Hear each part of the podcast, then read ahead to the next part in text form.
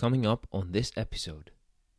Addressing the conflicts between sharing and caring versus controlling and holding evolved strategies, but also to understand the people, having a better understanding of their voice, of their preferences, of their wishes and values.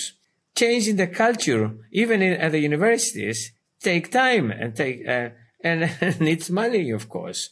And and uh, in that sense, in that dimension, uh, it's not a cheap solution. Created a compassionate society, and I think that is a strong mission for all of us.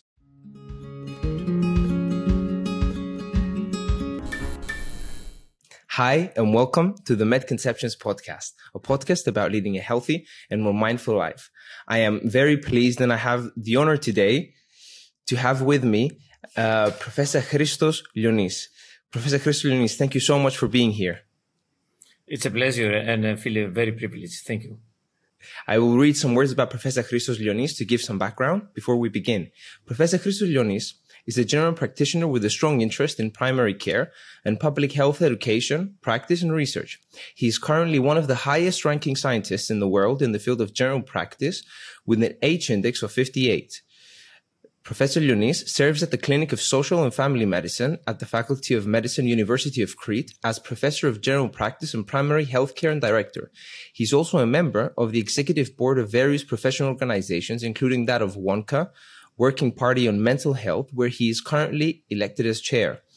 He has been awarded as honorary fellow for the Royal College of General Practitioners, the World Organization of National Colleges, Academies, and Academic Association of, of General Practitioners slash family practitioners, and the European Society of Cardiology. Today, we're going to try and address some uh, burning issues in general practice. Um, and try and get as much wisdom as we can from Professor Christos Lionis. Uh, thank you very much. Uh, I'm very pleased uh, and feel privileged, uh, uh, Dr. Samoutis, for giving this uh, chance uh, in addressing some uh, uh, of collected um, information and knowledge from my practice, and especially giving some key messages to young, promising people that are attending this podcast. thank you very much, and truly, I'm thinking that is a, it's a fantastic opportunity for me. Thank you. It's my pleasure. It's my pleasure, Professor. Um, I want to start a bit about what it is that you do and why you do it. yes, uh, this is a longer. Uh, it's a longer story. Um, um, I, have been affected many years ago uh, by the declaration of Alma Ata and, and many other uh, uh people, intellectual people, uh, and, and, and, very eminent colleagues that they guide me to explore primary care uh, not only as a first contact of uh, people, but also as an important strategy, I mean, in having a better understanding of my tasks uh, and also just uh, um, uh, identifying that is a fantastic corridor to the happiness and well-being and eudaimonia. That uh, many years ago, from 86, 85, 1986, 85, I had the privilege in being affected uh, by the spirit of primary care and general practice. And uh, that uh, based on uh, my uh, a long trip, not only on Crete, on Greece, but also across Europe and many other countries, been inspired either by anonymous teachers, that means outside of my family and the local people in Erythrion of Crete, but also with many uh, very eminent colleagues uh, across uh, many European settings. I had the privilege in, in taking so many values from them and try now to transmit them through many pathways. I think that that was a very long trip.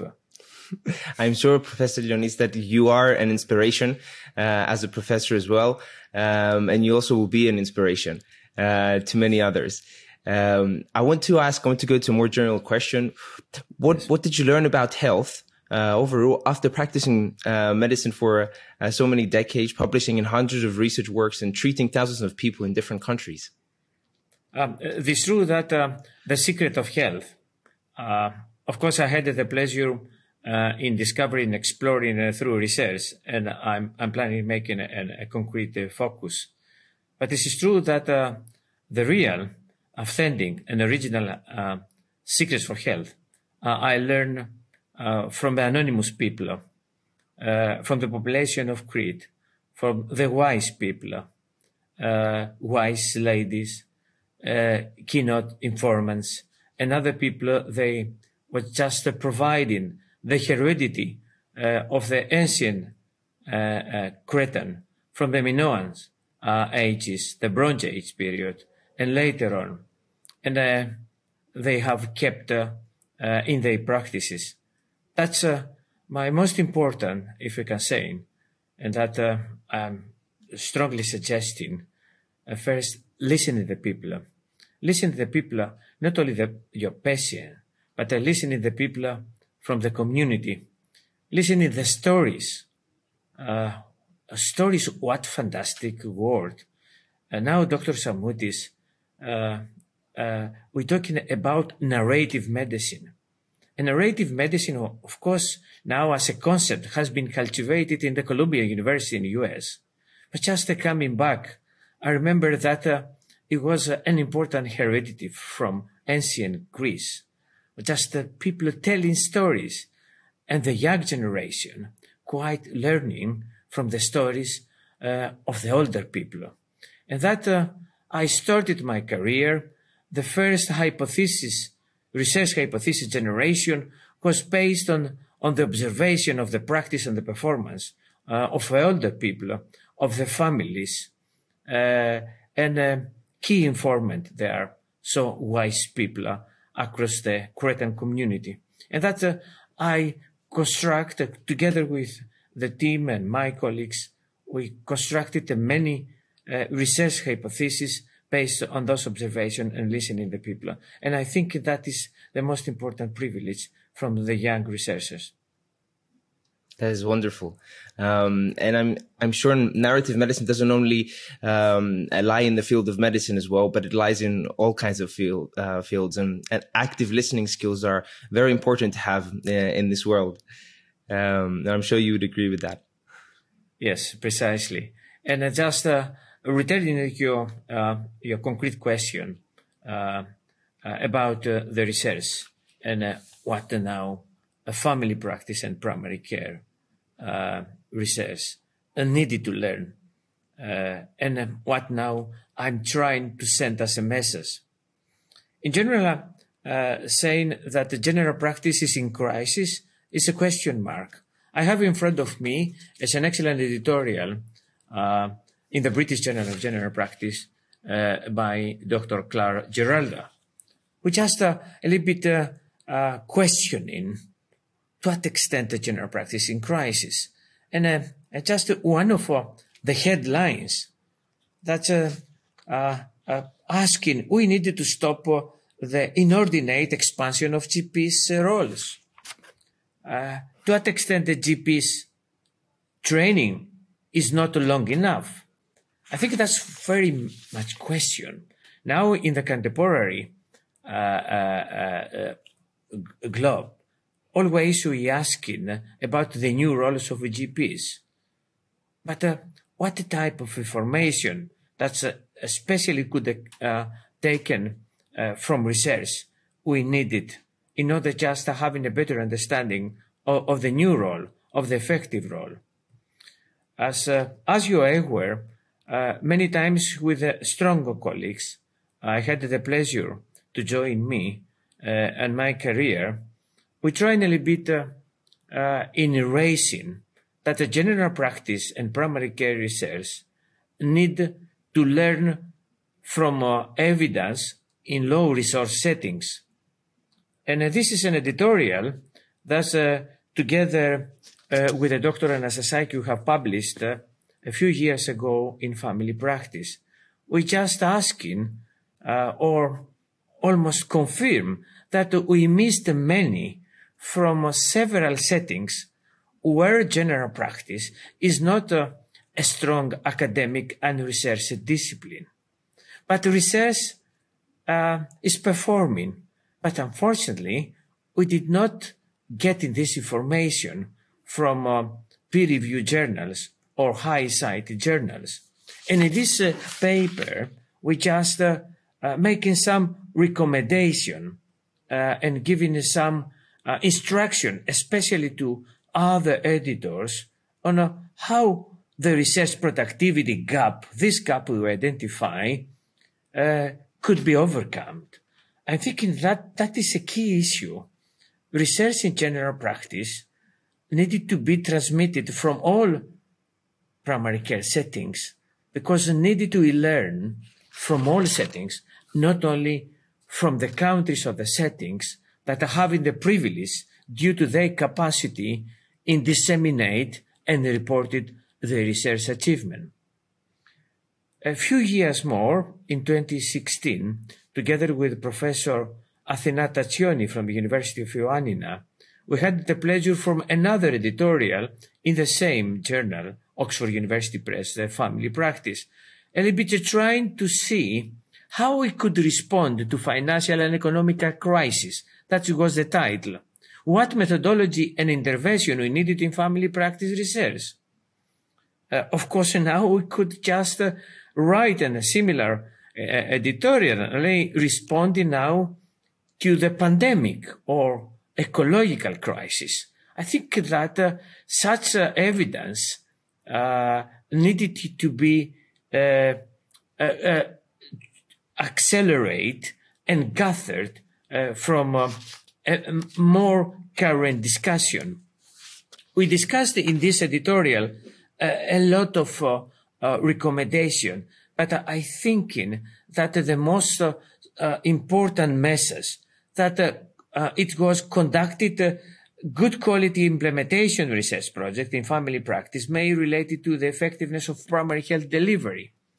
And uh, we highlighted one of the first priorities in general practice research, thus especially the development of translation research in steps three and four, almost giving a focus more on RCTs in general practice uh, primary care we needed, uh, Dr. Samoutis, more evidence now from uh, interventional research.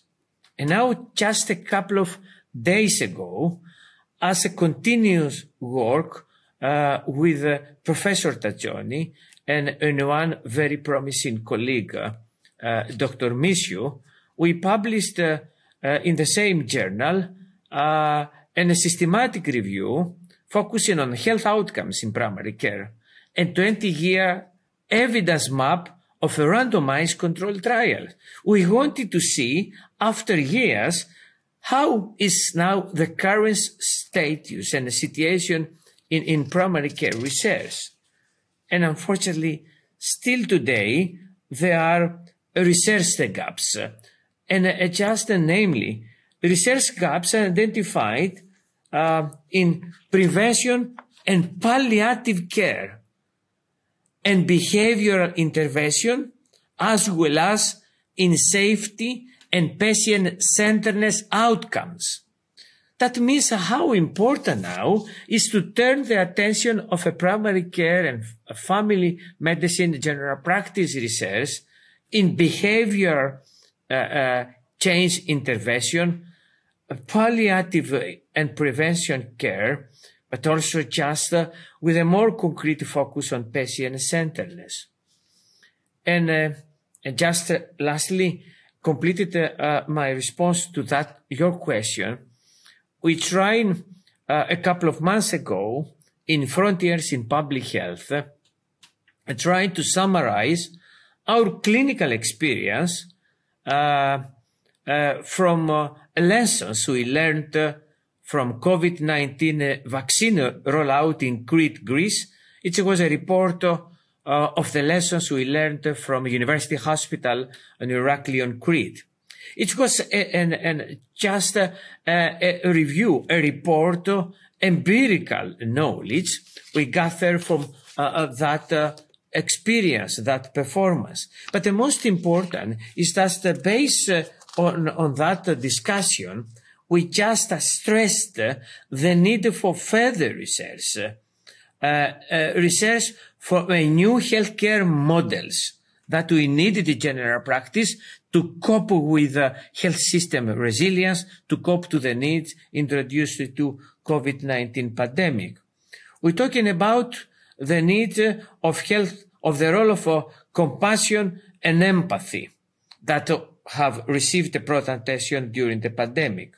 We discussed uh, the need uh, of an introduction of health technology and especially of the next to the patient's technology, uh, points of care needed to be addressed, especially in transformation of the care system. Uh, we just underline the need from uh, a focus on high hesitancy of uh, COVID-19 vaccination, just turning the attention uh, to the cultivation, to the further training of GPs, family physicians, of behavior change and understanding of the patient's values, preferences, uh, um, uh, and, and, and wishes. And, uh, and I think that based on this empirical study, and finally, uh, to respond, to promote an effective research in general practice and primary care, we needed an important link, an integration with public health.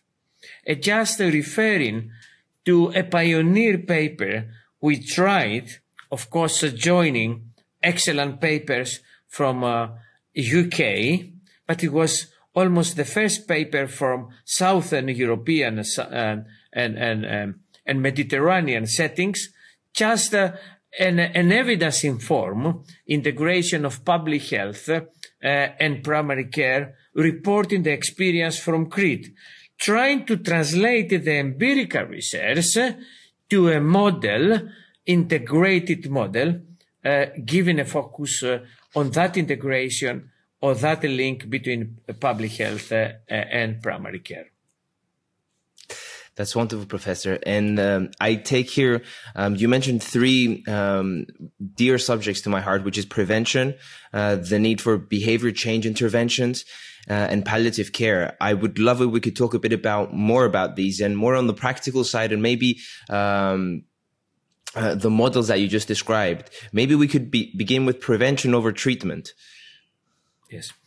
Uh, as uh, you aware, I'm coming from an island, Mediterranean island, that's, you know, the culture, especially uh, in isolated and remote areas, uh, is a strong predictor of behavior. That means um, um, primary care practitioners generally need not only to lead, to listening, but also to understand the people, having a better understanding of their voice, of their preferences, of their wishes and values.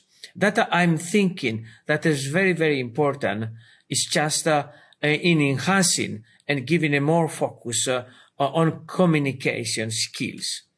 And uh, communication skills as they could empathize inside uh, in motivational, that means motivational skills, uh, as they translated uh, to local settings is very, very important. And also with a specific focus uh, on, on compassionate healthcare. Uh, the people in, in, in, in isolated areas, in remote areas, having their own preferences and the culture. They having their own spirituality and also religiosity. Uh, the primary care practitioners needed to having a better understanding of those values, either spiritual, either religious, or local in culture, because otherwise have enormous difficulties uh, in uh, preventing the unhealthy behavior and having difficulties in change the behavior. Of course, they needed uh, in having a specific training based uh, on uh, psychological models. On Crete, uh, we, we used many of the models, and, and especially uh, Uh, changing uh, or enhancing the control uh, by giving a more focus uh, uh, on understanding of the behavior and the theory of planned behavior. A behavior change is very, very important. And that's, we translated all of these issues of reasoning in health in giving a more concrete uh, uh, skills. And we have developed uh, a primary healthcare training hub.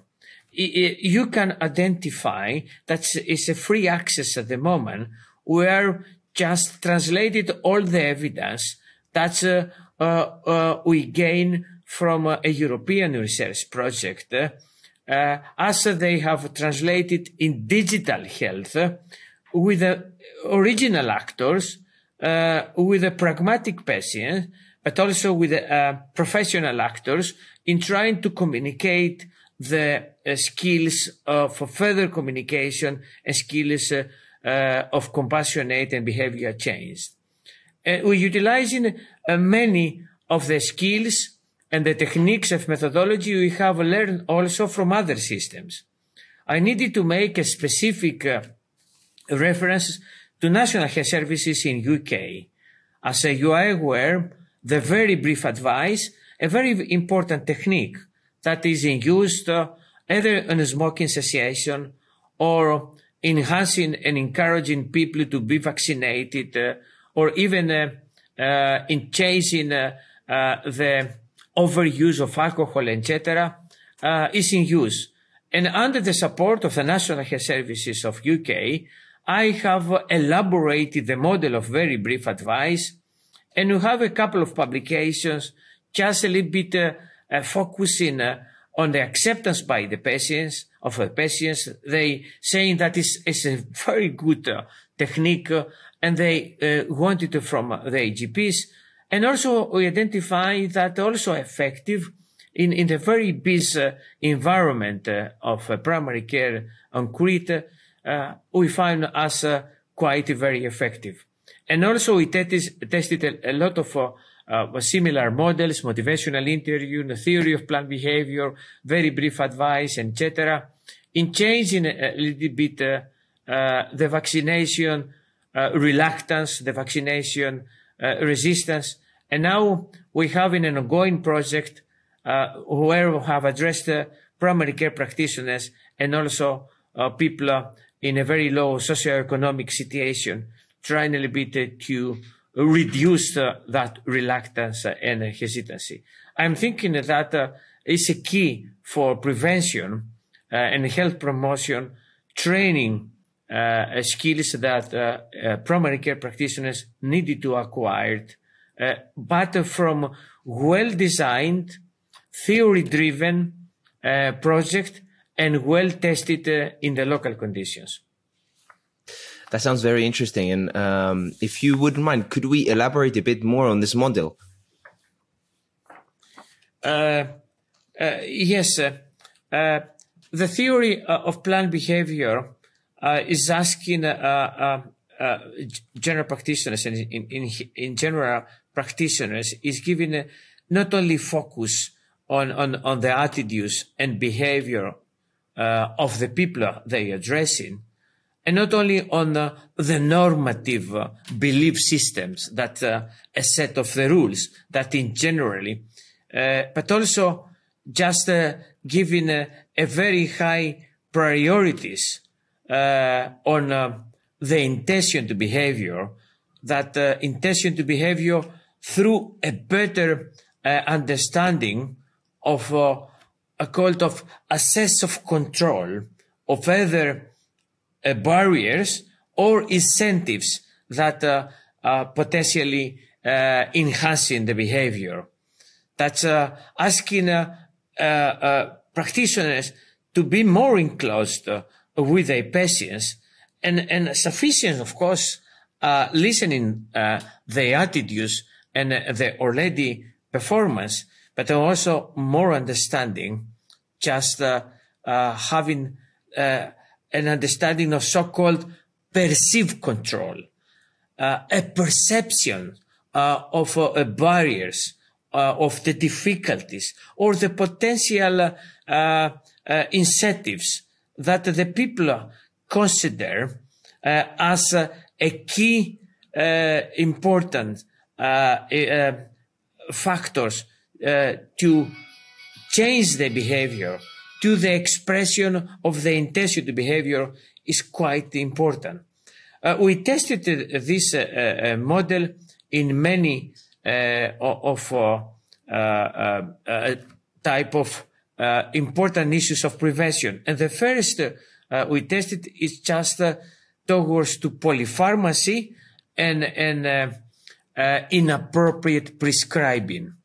Uh, we tested this model trying to address uh, uh, three uh, important pillars: patients, uh, primary care practitioners, uh, and also community pharmacists.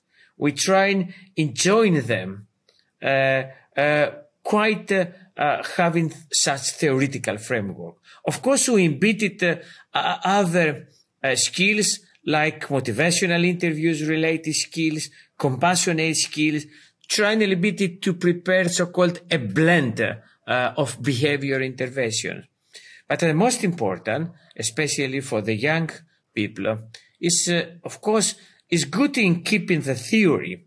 The theory needed always to drive our intervention, but before utilizing, needed to implement, to test, to culturally adapt it and checking to what extent all the components of the theory uh, needed to, be appropriate, transmitted and translated uh, into interventions.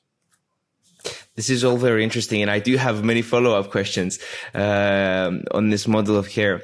Uh, but I'm sure we could um, we could provide a link uh, where uh, people can access the hub that you described previously. Um, uh, let's move on now um, to. Could you talk a bit about the Cretan lifestyle and the Cretan diet and some benefits that that might have? Yes, I, am not a speci- uh, specialist in, uh, in, nutritional. I, I was learning from many of my mentors. Uh, uh and one of them was Professor Antonis Kafatos, who just was focusing on the Cretan diet. I'm aware that another fantastic uh, mentor, Professor Trichopoulou, also just uh, a fantastic uh, uh focus uh, on, uh, um, in generally Greek Mediterranean diet. And I am thinking that we have a lot of opportunities and some research that already done within a general practice uh, trying a little bit uh, to see to what extent the Mediterranean diet is still active or diet. That was an important issue. Not, not only just uh, making a reference to the importance publication of those important mentors. And, and one of the, of the big projects that we still, we have in, uh, uh, important, uh, learnings uh, it was a so-called MEDIS uh, project that uh, has been uh, guided by the Harokopio University and Professor uh, Demosthenis Panagiotakos. And uh, the Cretan cohort, a cohort with a couple of general practitioners in working and serving in rural and urban areas, was just transmitted. And, and the MEDIS project utilized uh, certain Mediterranean islands, included Cyprus, of course, a, a, country, but also an island, and Crete, uh, uh, Malta, Samos, Corfu, and, and, and set another. Trying a little bit to understand to what extent the Mediterranean diet is active in, in an older uh, group and just trying a little bit to identify some uh, of the secrets just learning uh, from uh, this uh, type of uh, uh, of people. And uh, and just one of the publication we have in this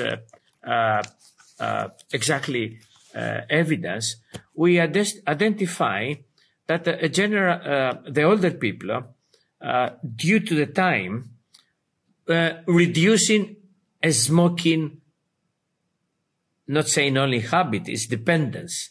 That means a, smoking habit has been reduced.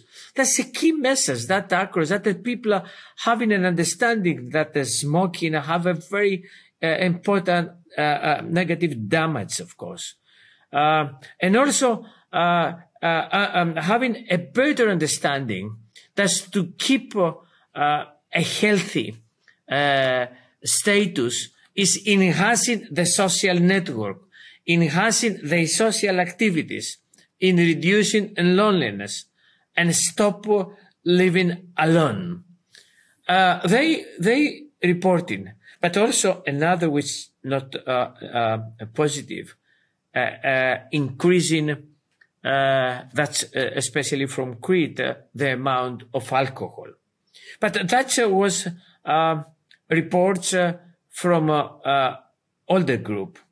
Unfortunately, now the Mediterranean diet, with so very key uh, uh, and important information, is not uh, uh so uh, prevailed as in the past. Certain components are still uh, active, but unfortunately, we missed the classic Cretan diet. One of that we still we missed, and we tried it as uh, as a first time bit to uh, reactivate and erase uh, and modernize with evidence was uh, a focus on Cretan herbs. Cretan herbs was not traditionally included in the Cretan diet. Based on, on initial observation with older people, in many settings on the island of Crete, we have an understanding that uh, a variety of Cretan herbs uh, have a, a, very positive uh, potential at this time effect on their health.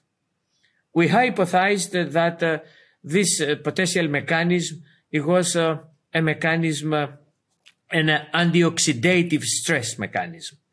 And that in, in 1998, we had the pleasure in exploring the antioxidative effect of 10 Cretan herbs under the support of Linköpings University in Sweden. And we published uh, uh, this paper in the Lancet. That was the first uh, evidence informed uh, about uh, the knowledge that uh, we received from Dioscurides another ancient Greek herbalists. And now we have many hypotheses and a lot of papers have been published outside, giving a further and additional dimension uh, on, on the health impact uh, of essential oils of at, at, at least uh, three Cretan herbs uh, on uh, uh, upper respiratory tract infections and, and included flu. there are potential mechanisms and now we still we have in some preliminary research and published research that uh, those uh, these uh, studied uh, essential oils of three Cretan herbs uh, may uh, having an impact on the intensity and severity of the symptoms from COVID-19 infection. That means now this traditional diet included the herbs potentially still today is a, is a very strong source of a further knowledge and evidence that uh, could be offered uh, to uh, the current therapy and treatment of uh, a, a, couple of diseases. What kind of herbs are these? I'm talking about uh, uh, salvia, salvia pomifera, and fruticosa, sai, and and and also dictamos is is, is, is a local uh, herb, uh, and also uh, we taking about and and and, menta. that means salvia and a theme also. Theme salvia, which in the Greek saying phascomilo, theme thymari, and, and dictamos. Uh, was a, a, local, locally grown herb. Uh, always we're talking about Cretan herbs uh, because there are um, different uh, various types uh, across also central Greece and also uh, in southern Europe, but we cultivate and utilize and extract from essential oils from the three, three um, Cretan herbs. This is very interesting. Um, I think this brings us to, um, it's a good segue to another topic that I wanted to discuss. Um, about the um, I'll present it to you, uh, and then uh, some a few words I think would be good. So it said that good care is high technology care or high cost care. Do you agree with that, and in what way? Um, if so, difficult question uh, because uh, needed to, to stay to stay uh, in a different stage. Uh, if you're saying that uh, uh, uh training uh, primary care practitioners uh, to utilizing more communication skills and more behavior change theoretical frameworks, it's true that it is it's a high cost at the beginning. but then having that, those training practitioners uh, changing the lifestyle and promoting health uh, is quite low. Uh, still, I believe in uh, that uh, uh, technology is not only the devices that contributed to early diagnosis, and even such type of, of technology, which just quite low and cheap. I'm talking about a point of care next to the patient testing. Uh, but uh, talking about the technology, we could just uh, incorporate lifestyle changes. And, and talking about technology, we're talking about digital health. Talking about technology, it's important talking about health literacy. I think that's all a very effective mean of health technology. We just needed to be incorporated uh, by current practitioners. And, and of course, uh, a training of those type, uh, uh, training uh, practitioners in this type of technologies needs uh, severe changes uh, in undergraduate and the continuous medical professional development. And potentially at this time it needs some time. For instance, at the moment, retraining based on the digital health, all the Greek practitioners serving a, primary care potentially needs money, funding. Uh, but then could be easy. Uh, changing uh, uh the so-called uh, the social accountability of the universities means changing the mind of the universities, change uh, the the customs and the culture, the teaching culture. That takes time. Changing the culture, even in, at the universities, take time and take uh, and needs money, of course. And and uh, in that sense, in that dimension, uh, it's not a cheap solution, but uh, in in the long term uh, evaluation, certainly technology uh, in, in in regards primary care is quite low and not a high cost activity. I couldn't agree more. And I think the, the point that you raised about culture change, um, not only in education, but also in hospitals, um, and the interaction between doctors. Um, since we're coming to an end, I wanted to ask a, a more, a more personal question. Um, how do you manage to balance, um, uh, the academic side of care and then the clinical side of care with your patients? Um, and maybe how can this uh, create the cross fertilization that can help each other. That um, do you understand? Yes, I, fully, yes, I fully understand. And um, I'm smiling that uh, uh, I'm not assessing uh, that it was so very effective. Uh, and uh, and still I'm thinking that working in and serving such settings like the Greek setting, where so many tasks just uh, Uh, assigned to the shoulders of one academic uh, uh, professor is very uh, is many, and the balance is uh, is is a key issue. of course, I had the pleasure in, in keeping, in in one extent, having the opportunity in teaching my students, working and serving a clinical setting especially uh, uh, in, in the inner Heraklion. But unfortunately, uh, in uh, in Greece, uh, there uh, are not clinical settings, academic clinical settings in primary care.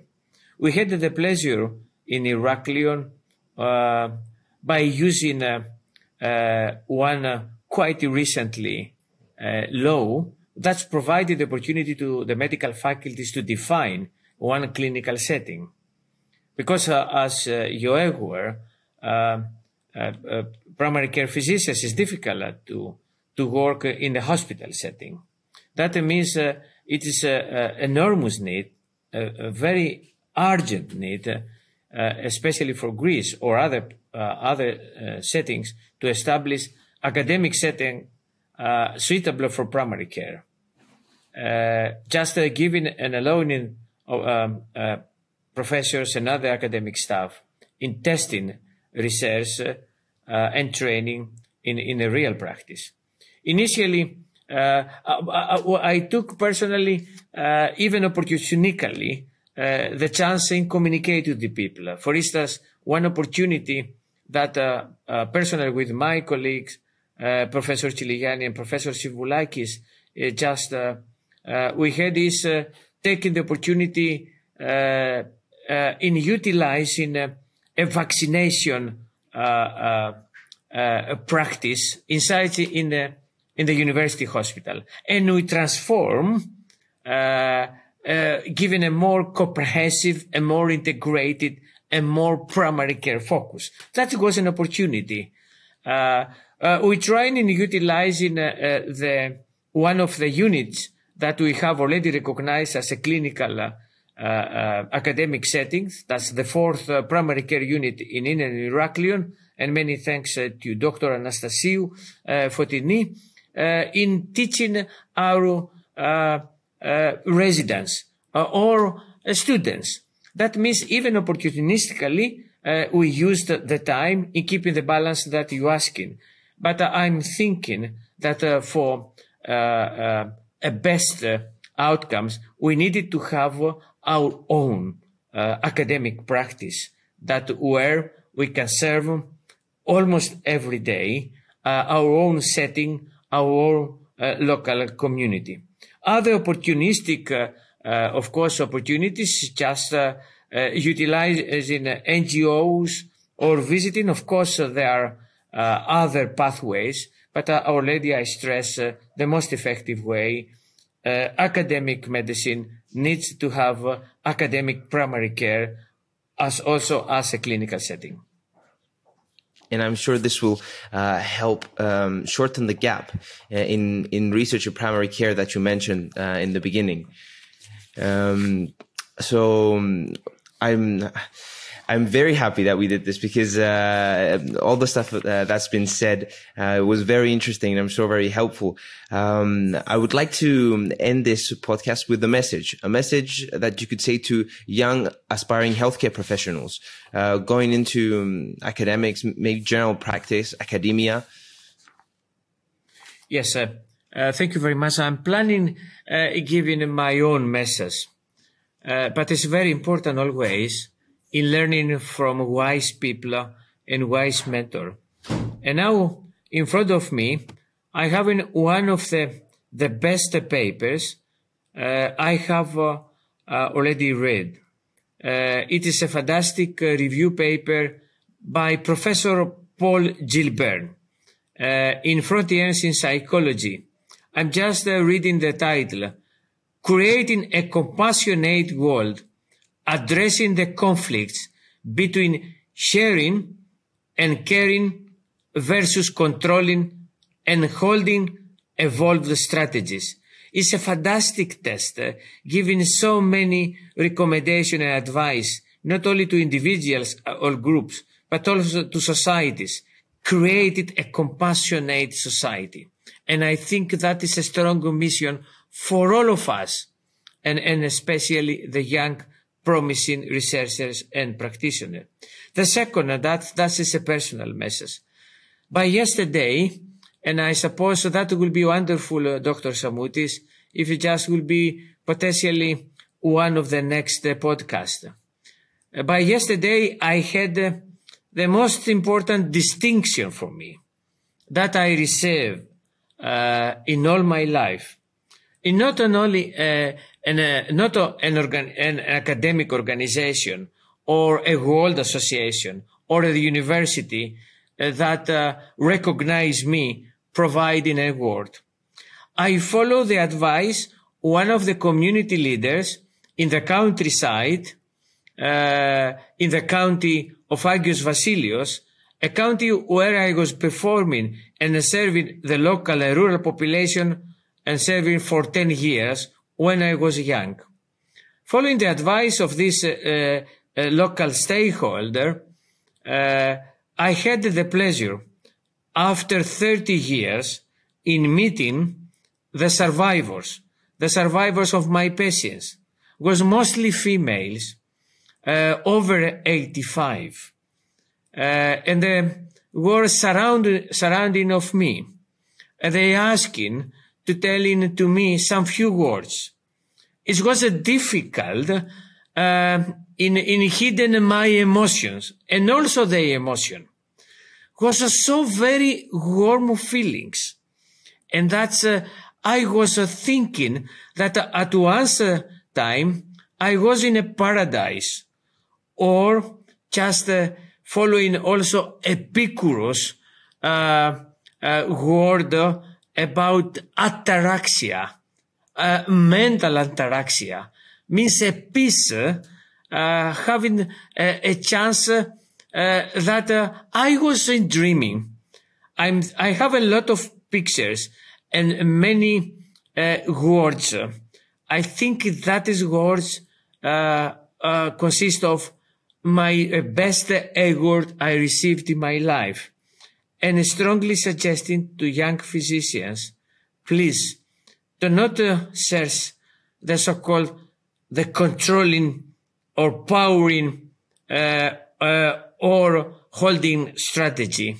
You need it just uh, in compassionate, actively learning from their patients and just trying to test this and and in your life many years ago i think that is the blend could be the blend of your life. Thank you very much for giving me in, in addressing such epilogue uh, from my yesterday experience. Very wonderful message and very heartwarming message because i think at the end of the day this is this is why why we do what we do. Is is for the people out there. Um for yeah Thank you so much. This has been thank an amazing, uh, an amazing opportunity. Um, thank you for being here. Thank you very much. I feel privileged. Thank you. Bye.